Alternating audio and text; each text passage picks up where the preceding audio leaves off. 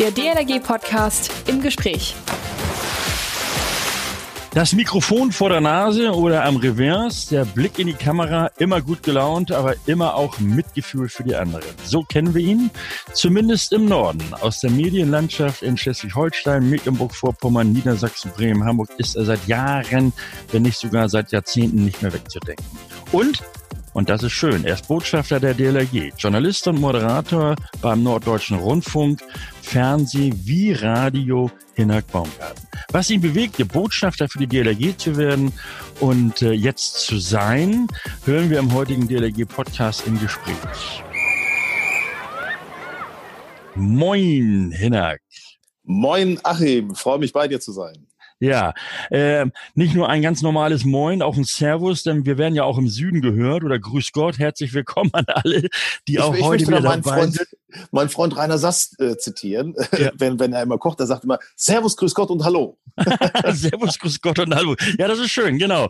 Ähm, heute hier also bei mir, ich bin Achim Wiese, Pressesprecher der DLRG im Gespräch beim DLRG Podcast Hennak Baumgarten. Hinak, äh, ja, Botschafter der DLRG. Wie, wie, wir kennen uns ja seit über 20 Jahren, haben zusammen beim Radio gearbeitet. Worüber wir kaum gesprochen haben, hast du eigentlich schwimmen gelernt? Selbstverständlich habe ich schwimmen gelernt und zwar schon ganz früh. Wir hatten ein kleines Waldbad bei uns in der Nähe und zwar in Ramlingen-Illershausen. Das ist in der Nähe von Hannover. Dort sind wir jederzeit, wenn das Wetter einigermaßen schön war, hingeradelt und da mussten wir, und jetzt verrate ich ein kleines Geheimnis, mhm. da mussten wir ähm, dann natürlich auch schwimmen und haben auch schwimmen gelernt. Das erste, was ich gemacht habe, habe ich dann auch stolz diesen Button auf der Badehose getragen, war der Freischwimmer. So, dann ging es eine Stufe weiter in den Fahrtenschwimmer. Fahrtenschwimmer bedeutet äh, 30 Minuten sch äh, schwimmen ja. im, im tiefen Becken, ganz normal, und dann ein Sprung vom Dreier. So, ich habe natürlich 30 Minuten Schwimmen gemacht und stehe oben auf dem Dreier und kriege Schiss. so kennen wir dich ja gar nicht. Du, du wirst es nicht glauben, mein Vater ist vorbeigekommen, der wurde angerufen aus dem Geschäft, der ist vorbeigekommen, hat gesagt, pass auf, ich schenke dir auch äh, so, so kleines Spielzeug oder was, wenn du jetzt springst. Ich habe es nicht gemacht. Ich habe es nicht gemacht. gemacht. Er hatte Schiss. Schiss. Was haben also die Ausbilder da gesagt oder was haben die mit dir gemacht? Ja, die haben sich dann irgendwann hingesetzt, haben eine Wurst gegrillt und ein bisschen gewartet. Aber das hätte ja auch ein bisschen länger gedauert, ne, dass ich da so. also, na klar, irgendwann später habe ich es dann gemacht, dann bin ich auch mal vom Fünfer gesprungen. Ja, also das ja. ist äh, ne, solche Geschichten, Jugend schon mal auch gemacht. Aber ähm, Nein, ich konnte schon früh schwimmen, muss ich sagen. Und fand das auch wichtig. Meine Eltern vor allen Dingen fanden das auch wichtig. Ja, ja. Äh, du moderierst beim äh, NDR die Fernsehsendung Das, wochentags von 1845 bis 1930. Dort hast du das rote Sofa auf, und auf dem sitzen eben halt deine Gesprächsgäste. Nun sitzt du zwar nicht auf dem roten Sofa, aber wie fühlst du dich denn heute so als Interviewpartner? Das finde ich äh, im Grunde sehr schön, weil dann kann ich endlich mal erzählen, wie es mir so geht. Das, das möchte man ja auch mal loswerden. Und ja. gelegentlich hat man ja auch das eine oder andere zu erzählen, auch äh, das eine oder andere aus der eigenen Erfahrung zu berichten. Und äh, ne, fühlt sich gut an, macht mir Spaß. Prima.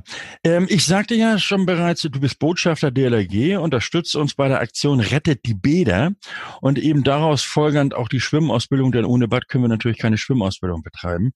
Äh, als ich dich fragte, wir hatten uns da getroffen, ob du das machen möchtest, hast du sofort, äh, und das war wirklich klasse, sofort und aus wirklich so spontan gesagt, ja, das mache ich.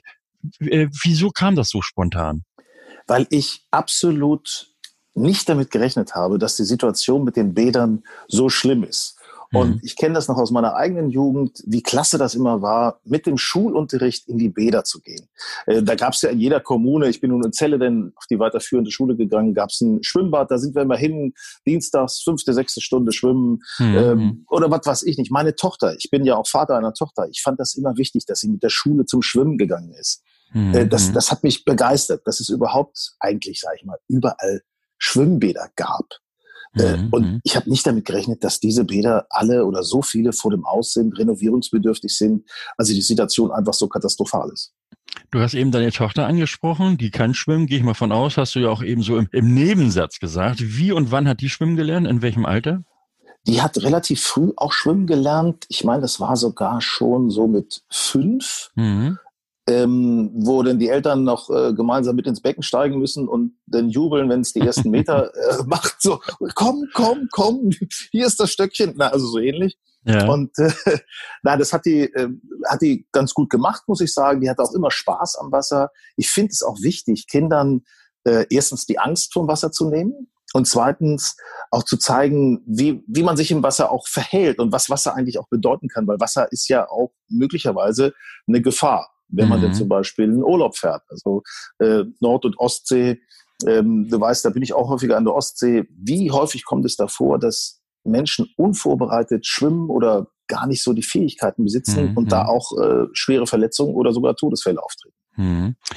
Du hattest das eben schon angesprochen, die dramatische Entwicklung, die Schwimmfertigkeit, insbesondere bei unseren Kindern, die lässt nämlich tatsächlich rapide nach. Nur noch, und das ist vielleicht auch neu, diese Zahl für dich, ein, nur noch 41 Prozent der Kinder, die die Grundschule verlassen, können überhaupt sicher schwimmen. Ist das, was sagst, was sagst du dazu? Als Vater ja, zum Beispiel. Das bedeutet ja, fast die Hälfte können nur schwimmen oder ein bisschen mehr als die Hälfte. Das ist doch der Wahnsinn. Nee, nicht das mal. Ja, 41 also, ach, ach, nee, 41, siehst du, siehst du richtig andersrum. Das ist ja der Wahnsinn. Ja. Das, äh, pff, also, Leute, kommt zum Schwimmunterricht. Ich gebe euch Schwimmunterricht. Wir können das mal machen. Richtig kraulen, richtig Brustschwimmen lernen. Kann doch nicht so schwer sein. Das muss man, das gehört doch zum Leben dazu, oder? Ja, es ja, gibt natürlich. doch nicht nur Nord- und Ostsee. Es gibt doch auch in Bayern eine äh, ne, ne tolle Strecke Richtung Gardasee, Richtung Mittelmeer. Es gibt tolle Seen, äh, was weiß ich, wo man Badeseen überall in ganz Deutschland. Da will man doch hin. Da will man doch Spaß haben. Da will man doch auch schwimmen können. Mhm. Also, und vor allen Dingen, woran liegt das?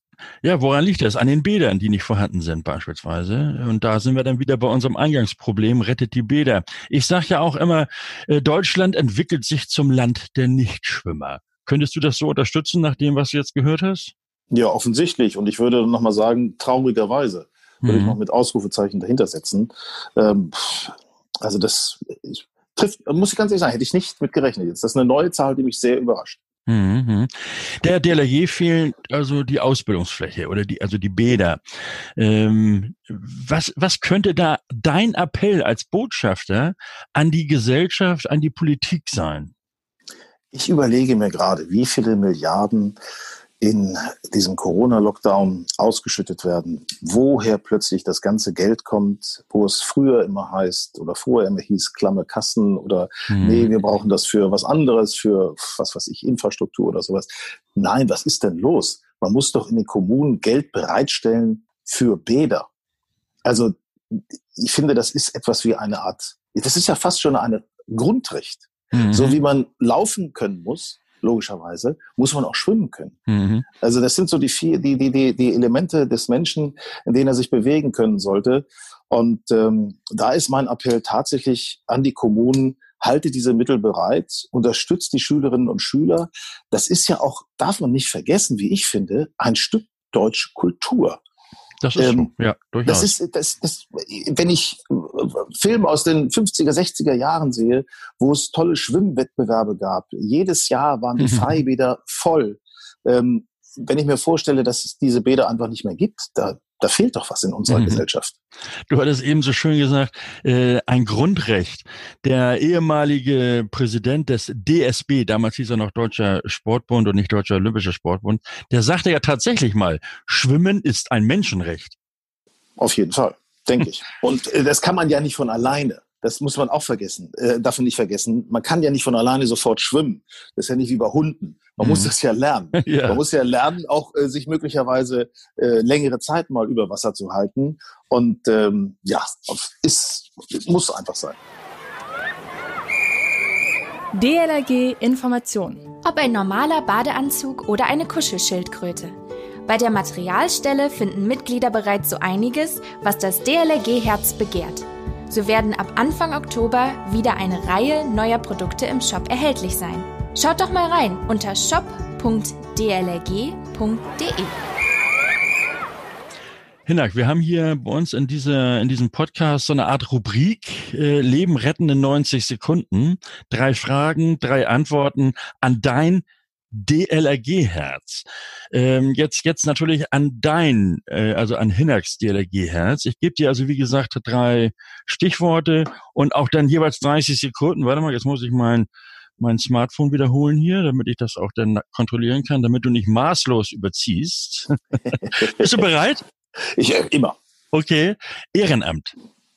Ehrenamt ist etwas, ohne das die deutsche Gesellschaft nicht auskommt. Das geht nicht nur im Schwimmen so, das geht in vielen Sportvereinen so. Das geht, ich habe gerade neulich habe ich etwas gemacht bei der, haben wir einen Dreh gehabt bei der Freiwilligen Feuerwehr ähm, nördlich von Hamburg in Schleswig-Holstein. Mhm. Das war, muss ich ehrlich sagen, das war so interessant, einfach zu sehen, mit welchem Engagement da Menschen äh, tatsächlich ihre Freizeit opfern, um anderen im Notfall helfen zu können. Das geht von Autobahnen, Unfallrettung bis zu Brandbekämpfung, bis natürlich auch einfachen Haushaltsunfällen. Ich habe zum Beispiel gesehen, was passiert, wenn man in eine heiße Pfanne, wo Fett drin ist, wenn man das mit Wasser ablöscht, was da für eine Stichflamme rauskommt, ist der Wahnsinn. Und die Menschen, die sich engagieren bei der Freiwilligen Feuerwehr, bei der DLAG, wo auch immer, das sind Menschen, die eine wichtige Säule in unserer Gesellschaft sind. Und ähm, wenn ich mir allein angucke, an, den, an, der, an der Ostsee zum Beispiel, an den Badeseen in ganz Deutschland, wo DLRG-Strände sind, äh, wenn da jemand ist, fühle ich mich doch gleich sicherer. Das heißt, ich kann meine Freizeit viel besser genießen, weil jemand anderes seine Freizeit opfert. Das ist doch, ist doch eigentlich wahnsinnig toll. Und denke ich, äh, jeder sollte überlegen, ob er irgendwo sich ehrenamtlich engagieren kann und vor allen Dingen auch Ehrenamtler ehren. Okay. Äh, dafür, dass, das, dass du das so nett gesagt hast, entschuldige ich auch diese maßlose Überziehung. ja, natürlich, ja klar. Okay. Ähm, Teilhabe in Bezug auf Schwimmen können. Teilhabe. Wer nicht schwimmen kann, der verzichtet auf ein großes Vergnügen im Wasser, der verzichtet auf ein großes Maß an Sicherheit, der verzichtet auf Gemeinsamkeit, der verzichtet darauf, ähm, sein Leben in allen Zügen auskosten zu können. Mhm. mhm. Schwimmen gehört dazu, Schwimmen gehört zum Leben dazu. Der Mensch fühlt sich wohl im Wasser, der Mensch kann sich frei fühlen im Wasser. Und wer das nicht macht, ähm, dem entgeht wirklich etwas. Und ich denke auch alle, die schwimmen können, sollten diejenigen, die nicht schwimmen wollen oder schwimmen können, auch wenn es da möglicherweise sprachliche Barrieren gibt, an die Hand nehmen und mit ans Wasser ranführen, vorsichtig und möglicherweise auch ja unter Zuhilfenahme zum Beispiel mhm. der DLRG, um in Schwimmkursen daran teilzunehmen. Ich habe ja zum Teil sogar erlebt in diesem Zusammenhang, ähm, dass, dass diese Teilhabe, diese, diese Geschichte Schwimmen, nicht schwimmen können, sogar bis zur Ausgrenzung geht. Ja, genau, das, das, das ist im Grunde das, was ich tatsächlich auch meine, weil dann sitzt da jemand, ein Kind, stell dir vor, es ist eine Bande von äh, äh, zehn Jugendlichen und zwei können nicht schwimmen. Hm. Äh, ich meine, wer ist denn da, ich sage mal ganz deutlich, wer ist denn da der, der Idiot in dem, in dem Tag? Ne? Ist doch klar, kann nicht mitmachen. ja, und vor allen ja. Dingen, es besteht auch ein gewisses Risiko, weil man möchte dann ja vielleicht auch sagen, okay, ich möchte nicht der Idiot sein, ich gehe trotzdem, obwohl ich nicht schwimmen kann, gehe ich mit genau, ins Wasser. Ja, Dieser Gruppenzwang kommt dann und plötzlich, wo ist denn der Dieter? Also ist jetzt extrem formuliert, aber kann passieren. Das ist so, tatsächlich. Ähm, beispielsweise, ich engagiere mich ja auch seit meinem zehnten Lebensjahr. Also ich bin da auch zugekommen über Schwimmen lernen und so weiter und eben, dann eben halt da geblieben. Die DLRG ist für mich so eine Art zweite Familie. Äh, wie beurteilst du das? Ähm, so, so eine man hat natürlich seine eigene Familie, aber man findet dann möglicherweise auch im Verein, wo auch immer, wie du ja auch sagtest, Feuerwehr gibt es ja auch hunderttausende Ehrenamtliche. Ähm, wie wichtig ist so etwas für einen Menschen beziehungsweise für die Gesellschaft auch? Für mich, muss ich ehrlich sagen, ist Leben im Verein etwas Schönes. Solange es nicht in blöde Vereinsmeierei ausartet und äh, Machtkämpfe, Eifersüchteleien mhm. und so weiter mhm. auftreten. Ich meine jetzt einfach mal grundsätzlich. Und ich glaube, das kann jeder nachempfinden, der schon mal eine Gruppe zum Beispiel von der DLRG gesehen hat, wie die miteinander umgehen, wie die füreinander da sind und ehrlicherweise, wie die dann abends auch gemeinsam feiern. Das ist doch toll. Da wird man einfach, ähm, ich sag mal, das bildet den Charakter aus fürs gesamte Leben hat bei dir doch auch geholfen. Ich meine jetzt mal ehrlich, das ist ja. doch, ist ja. doch so, ist doch wirklich wahr. Also äh, du fühlst dich in dieser Gemeinschaft wohl, man hat das gemeinsame Interesse, man tut etwas Gutes und empfindet selber auch Spaß dabei. Mhm. Äh, das ist ja das Schöne an solchen äh, freiwilligen Vereinsgemeinschaften, dass es eben freiwillig ist und man doch eine gemeinsame Leistung vollbringt. Und äh, immer wieder, auch wenn es einem schlecht geht, das darf man nicht vergessen, wird man in so einer Gemeinschaft aufgefangen. Hm. Hast du noch einen netten Gruß an alle Ehrenamtlichen, beziehungsweise vielleicht an diejenigen, die noch unentschlossen sind, sich ehrenamtlich zu engagieren? Ja, natürlich. Äh, ich grüße erstmal alle, die jetzt da sitzen und sich sagen, Menschenskinder, ich hätte auch Lust, mal was zu machen. Corona zwingt mich, äh, so oft zu Hause zu bleiben. Vielleicht kann ich mich ja irgendwie engagieren. Vielleicht kann ich ja außer Netflix oder Amazon zu gucken, ähm, nochmal was anderes machen, rausgehen und unter Wahrung der Abstandsregeln, selbstverständlich, mhm. Äh, mich engagieren. Warum denn nicht? Und für alle, die sich schon ehrenamtlich engagieren, sage ich Respekt. Respekt, ihr macht einen tollen Job und äh, ja, das sind auch Helden, für die mal geklatscht werden dürfte. Ja, Hennak, schönen Dank dafür.